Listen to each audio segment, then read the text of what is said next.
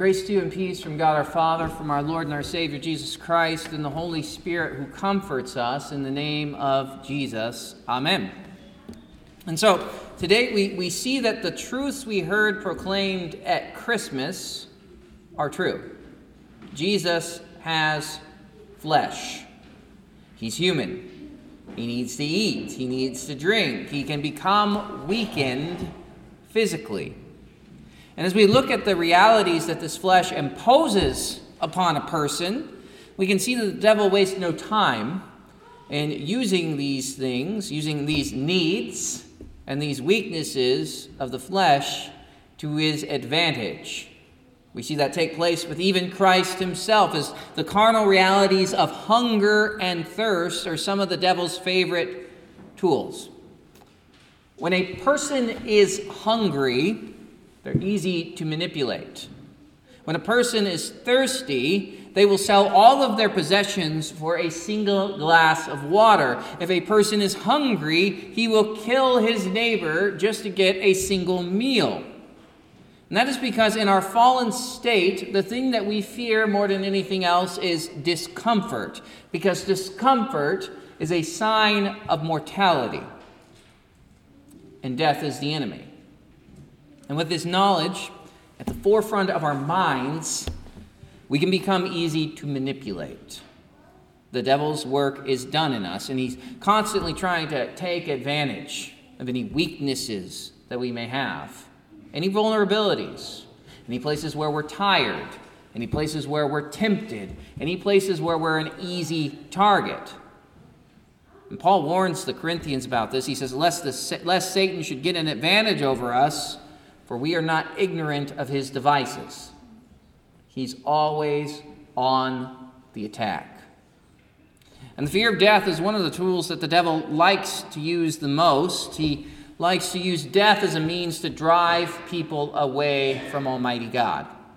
He'll show a person suffering, or he'll show war, or sickness, or all sorts of death filled things and then he'll use those things to defame and slander God and his goodness. For example, a few years ago, the devil was able to convince millions of Christians that worshiping God in public that was too dangerous. He was able to convince Christians that they should not gather to hear God's word, that they should not receive the Lord's supper, and that they should not sing the liturgy or the hymns, because if they did, well, they might die or get someone sick. And you see what happens. All of a sudden, Christians were at each other's throats saying, How unloving are you? Or how obstinate are you? Or how foolish are you? And the devil was able to make the ultimate good, the pure expression of the mercy and grace of God that we have in Christ, look like something dangerous and sinful he was able to divide congregations over the issues, and many congregations still haven't recovered from this. What a major attack upon God's church. Yet this attack happens in smaller ways too, as we see this same battle play out in smaller settings all the time as the devil tempts us into calling good evil and evil good. For example, a, person can become stressed right? Their days are they're filled with hard work, they're long, they're tired, and they decide they just need a release from it all. And so they go to the store, they buy their bottle of whiskey, and they drink the whole thing down in a few hours. They become drunk, they, they make bad choices, they say stupid things, they hurt other people, but none of that matters. He needed the release. He was tired, he's stressed out. And then he does it again. And then every night, then he's over consuming over and over and over again. Yet he continues to make the excuse I'm stressed. I'm tired. I need to have fun to set off all the work I'm doing. I can't be boring. And then the next thing you know, his life is falling apart. As we know from the scriptures, drunkenness is a sin. Having a drink is not evil in and of itself. Sometimes it's a good thing to do, sometimes it's the right thing to do but being possessed and owned by alcohol to the extent that you believe you need it, well, that's idolatry at best and delusion at worst. The devil, he took an evil thing and tries to convince man that it's good. He does that in many ways in our lives. He even says these evil things are necessary for you to have a good life, and he makes them essential to the point that man could not imagine functioning without them. And so that can be replaced drunkenness with whatever else TV, screens, cell phones, entertainment, food, gluttony. And this is the false promise that the devil loves to give us. He says, I have the quick an easy answer that will take away and fix your discomfort. You just need to listen to me. I'll provide the perfect solution to all your little problems in life. And so he offers up some quick diversion, distraction, some little quick pleasure to distract you from all of your troubles. It can be anything a few hours of screen time, drugs and alcohol, pornography, food, or even something as good and helpful as exercise or self discipline. And they can all be means that the evil one uses to drive you into deeper sin, these things that happen in the world that the devil warps so that we, we fall into delusion and pride and drift further and further away from our understanding that we need the gospel of Christ. And he tells you that these things are good for you, that they're important, that they're normal, and they're necessary. And so, can you see, as we live in this world, that there's, there's spiritual peril built into things. See, the devil's not just tempting us to mess up our lives, he's tempting us so that we can join him and our souls can be damned. He wants God, his Christ, and everything good to become so distasteful and wicked to us that we flee from them that we hate them, that they're intolerable. If one's not armed with the word, if one doesn't understand and receive the gospel, he'll never be able to withstand it. Sobriety of mind, sobriety of judgment and heart, they're necessary. As St. Peter writes, he says, Be sober minded, be watchful. Because your adversary, the devil, prowls around like a roaring lion, seeking someone to devour. Resist him, firm in your faith, knowing that the same kinds of suffering are being experienced by their brotherhood throughout the world.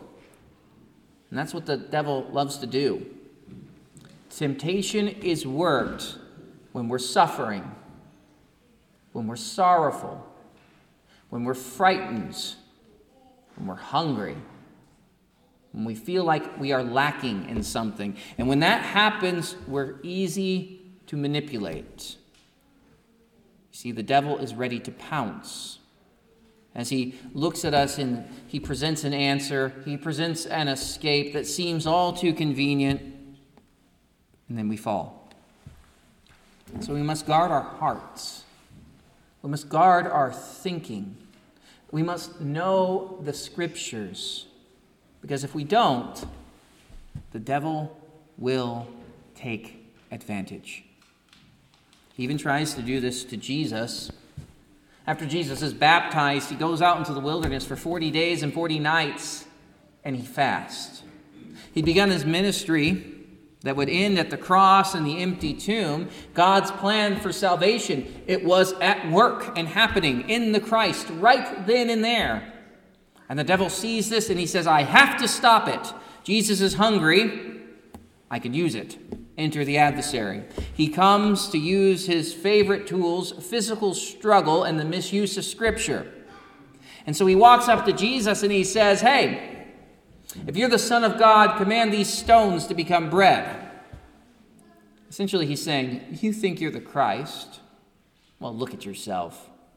You're poor, you're tired. You're hungry in this wilderness. If you were really the Son of God, you would command these stones and you would change your situation. You would take care of yourself. You wouldn't suffer this indignity. You're the Son of God, after all. How dare you be hungry? Can you see that maybe the subtlety and craftiness behind this? It begins with hunger and ends with a challenge to defend his divinity. So if Jesus were to say he, he had to prove himself to the devil. And Jesus has no tolerance for this. Jesus doesn't need to prove who he is to Satan. And Jesus also knows that the well being of his incarnate flesh belongs to the caring hands of his Father. If Jesus were to make the stones in the bread, he would be accepting the premise of the devil's denial of him. And that would be nothing other than spiritual darkness. It would have been a denial of the providential care that the Father has for him and the office, office that he's called to as the suffering servant of God. And so, what does Jesus do as he answers the tempting word of the devil? Well, he points him to the word of God. Man does not live on bread alone, but on every word that comes from the mouth of God. He's saying, God can sustain me with one little word. That bread's not the only hope and comfort that we have in this right life. It's not the immediate pleasure and immediate relief I can get from my sorrow and my pain. The answer to the hunger that Jesus was feeling in his body is faith in the love and gracious care of his Father, not the abuse of his divine office. And so we see here that Jesus does what, what Israel, of course, failed to do. We read about the Old Testament, and they were challenged with hunger and thirst in their time of testing in the wilderness, and they immediately, what do they do? They begin to doubt and to grumble in the face of God. They say, What? Did God bring us out of Egypt to die of hunger and thirst? Better that we were back in Egypt, away from the Lord. We had meat in our pots, we had water to drink. But even in the face of this, what does God do? But show his power to provide. He sends manna from heaven and water from the rock, and yet Israel still grumbles against the food that they're given by God's gracious hand because the devil used their hunger undo them, to sow seeds of doubt and contention, and to cause them to hate God and his servant Moses. And as I mentioned above, that's the devil's desire it's to prey on our weaknesses that Christ, even in his physical weakness, shows perfect faith and trust in his Father. And this sort of trust is lived out. When we trust in the promise that God is gracious and generous, we also look to him in faith, knowing that we will go, we will go without or will not go without our basic needs being met. And if we believed this, we would be generous and kind right? We would offer up all the gifts that God has given to us to the needs of our neighbor, to the needs of our church, the needs of the people around us. We'd be willing to devote what we have to the service of God's people, knowing that we cannot give more than what God has already given. If I really trusted that God would provide for tomorrow what I need for tomorrow, I would be generous with what I have today. Yet, what do we do often? As our lives are lived, are we the very uh, picture of self denial and generosity every day? No, more often than not, we're filled with a desire to feed our self interest as we pour our effort and our time and energy to do what is pleasing and appealing in our own eyes. Yet Jesus is not consumed with his self interest. Jesus is devoted to the will of his Father. And the will of his Father is to show mercy. And so Jesus says, For I have come down from heaven not to do my own will, but the will of him who sent me. And this is the will of him who sent me, that I should lose nothing of all that's given to me, but raise it up on the last day. For this is the will of my Father, that everyone who looks on the Son and believes in him should have eternal life, and I will raise him up on the last day. And so, what does Jesus come to do? to suffer, to feel hunger, to be thirsty. And he's not going to deny the perfect will of his Father for something as simple as bread. And so he turns the devil's words against him and he says, Man shall not live by bread alone, but by every word that comes from the mouth of God. That old evil foe, though, he's wily, he's persistent, he tries to tempt again. Once again, he questions the identity of Jesus. He takes Jesus to the pinnacle of the temple and says, If you're the Son of God, throw yourself down, for it's written, He will command His angels concerning you, and on your hands they will bear you up, lest you strike your foot against a stone. He misquotes the scriptures here. And what's he doing with it? He's trying to get Jesus to doubt his Father's goodness. It's like saying, hey, your Father put you down here to suffer, you, but you know there's another way. The whole point is that they worship you and be saved, right? Well, what better way to receive their worship, to receive the worship of these little people, than to descend from the temple carried by angels? They'd have no choice but to fall down before you, oh Jesus. And then you'll, you'll not have to do all this, this suffering stuff, that, that cross, that death, that tomb. Oh, it's so, so icky, so painful. Oh, just pure adoration. Just receive it. See how crafty that is? It's all about glory, acceptance of the masses, and an easy way to the kingdom. And that, that really is the devil's lie. He, he, he says, oh, I got the quick and easy answer for your problems, just do this. And usually the answer seems to be appealing at the moment, but is destructive in the long run. And so it involves putting God to the test. And so I think people do this sort of thing um, when they, they think about baptism or think about baptizing their children. To baptize your children is good, to baptize your babies is good. But often we see parents long delay the baptism of their children. Sometimes still they're way later in life and they say, well, well, I didn't really have to do it, so I didn't do it. Or they'll do it on the other end. They'll baptize their children and then they'll say, My child has the Holy Spirit now. I really don't need to do anything. Going to church with my small children, that's hard. That's too much work. It's not really worth it for me to go through that stress. And so they baptize their children, but they don't feed them with the faith that's given with the Word of God. And sometimes we do that to ourselves too. They say, I'm a Christian, I believe in Jesus, I don't need to go to church to be that, to believe. And so what do they do? They, they, they, they count themselves in, but then they never attend to the Word. They never attend to hearing and receiving the gospel. They never grow and armor themselves in the faith that they claim to have. But this is like running into battle with no weapons, no training, no armor. And yet people do it all the time. And why is it? That's because they're content to say, well, I have something, without knowing what that something is. We do this regularly, even when we feel temptation well, I might as well just do it. It's not going to hurt me in the long run. I'll ask for forgiveness later. To this, Jesus answers, You shall not put the Lord your God to the test. You see, when Jesus is tempted to have the easy, he rather trusts that God's plan was right and that his sorrowful suffering and death that would bear the fruit that God intended.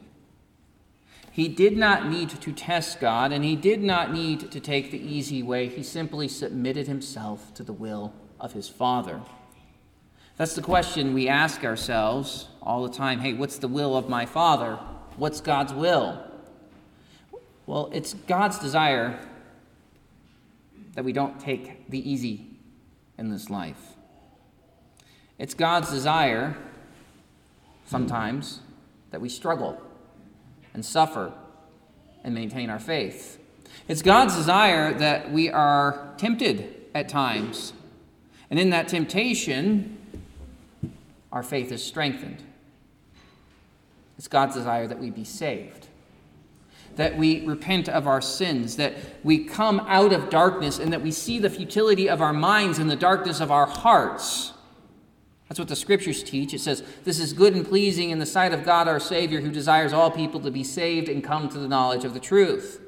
And so it may be that the will of God is for us to suffer for a time so that our faith might be strengthened and that we would draw further into repentance. Sometimes the faithful thing isn't the easy thing. Sometimes the faithful thing entails sacrifice. Sometimes the faithful thing entails being rejected by men. And yet, in the end, the faithful thing is also what causes us to rejoice in eternal life. It's like what Paul says in Romans 12. He says, I appeal to you, therefore, my brothers, by the mercies of God, to present your bodies as a living sacrifice, holy and acceptable to God which is your spiritual worship. Do not be conformed to this world. That's the easy. But be transformed by the renewal of your mind. That by testing you may discern what is the will of God, what is good, what is acceptable, what is perfect. And so Jesus says, You will not put the Lord your God to the test. Satan pulls out his final weapon. In doing so, he really reveals his true colors, as Jesus didn't have to guess. He, he showed Jesus all the earthly wealth and power in the world, and he says, If you but bow down and worship me, I'll give it all to you. What an empty promise coming from an empty promiser. He shows himself to be a liar. It may look like the devil can give the kingdoms of the world, he can't. This world belongs to God. And the fact that the devil influences the world's leaders and, uh, and, and tries to drive the world in all sorts of crazy directions, sometimes he holds the minds of the world captive. The devil has no right to anything.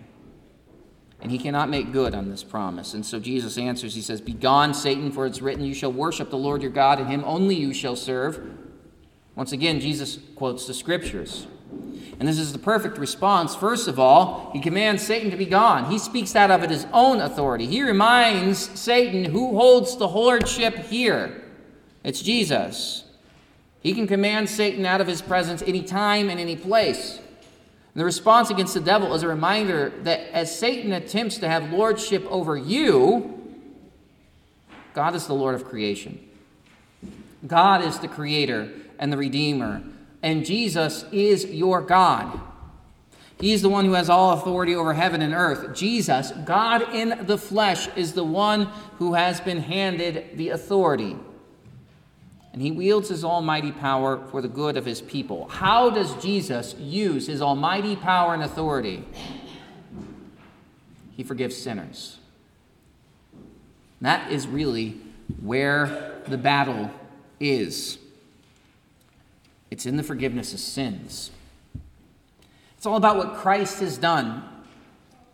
When we battle against the evil one, it's not a battle that can be run with your personal resolve, your willpower, your self discipline, your own winsome intelligence, or anything like that. These things are important. You should arm yourself with the scriptures. You should discipline your body. You should know your weaknesses. They're necessary, but they do not bring victory. Because at the end of the day, every day, we will come in weary from the battle and we will see the ways in which we have lost. We may have avoided some of the shipwrecks, some of the pitfalls. We may have seen the evils that would cause us to deny our faith and thumb our noses to God, but we will still have failed.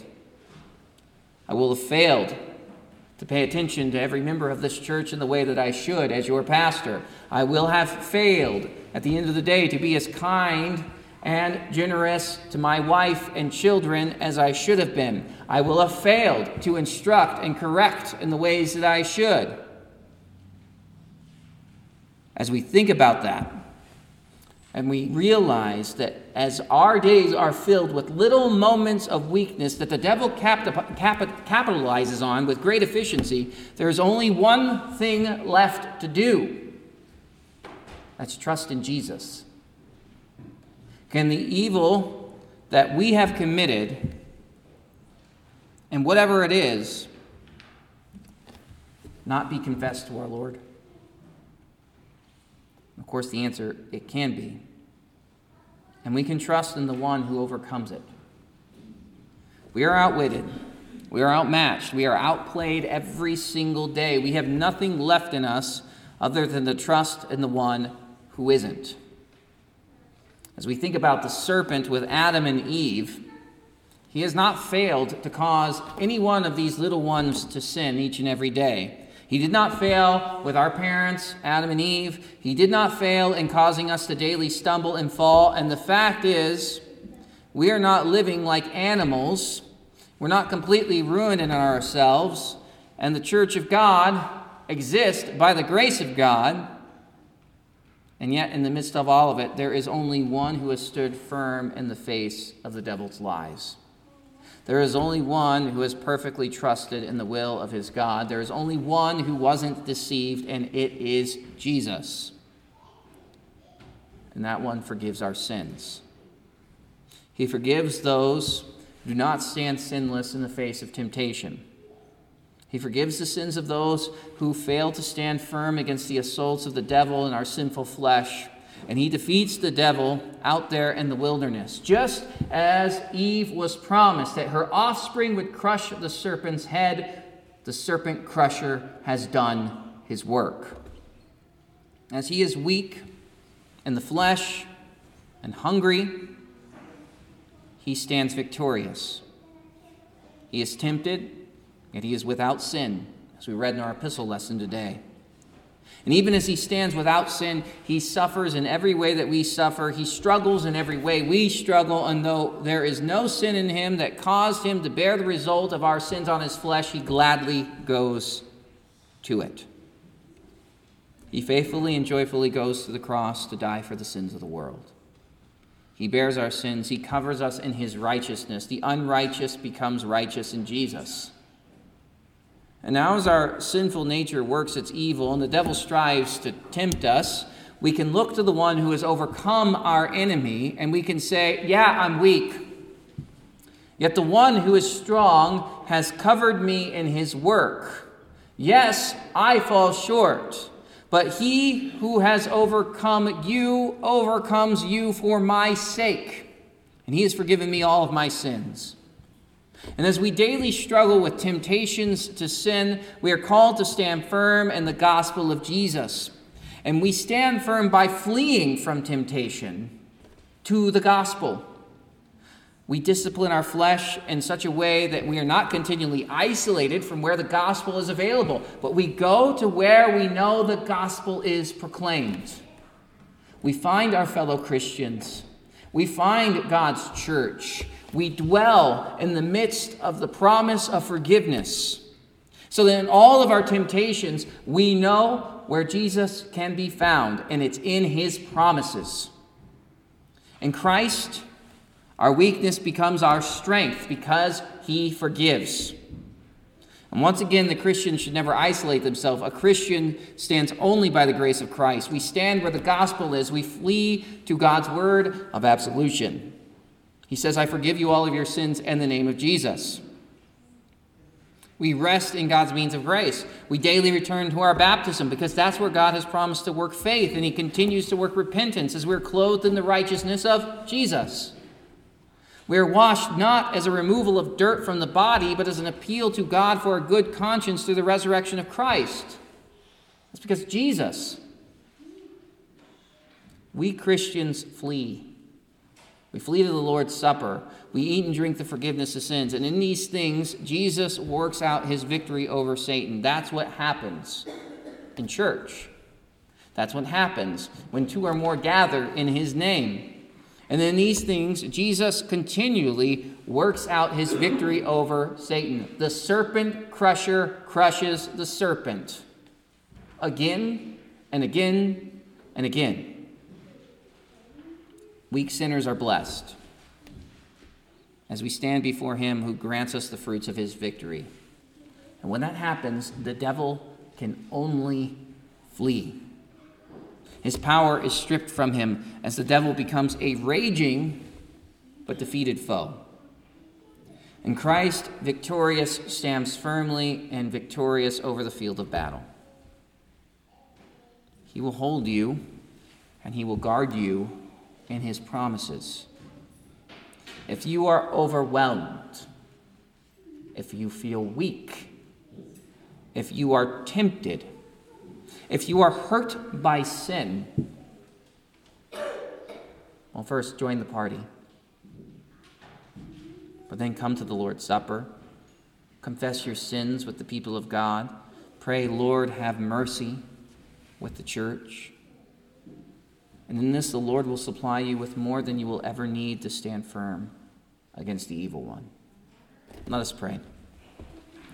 Father of all mercies, we know that we are weak. And left alone, we can only fail. have mercy on us according to your Son, and bless us with the fruits of his victory over Satan. Forgive our sins and deliver us from temptation. In the name of Jesus, amen.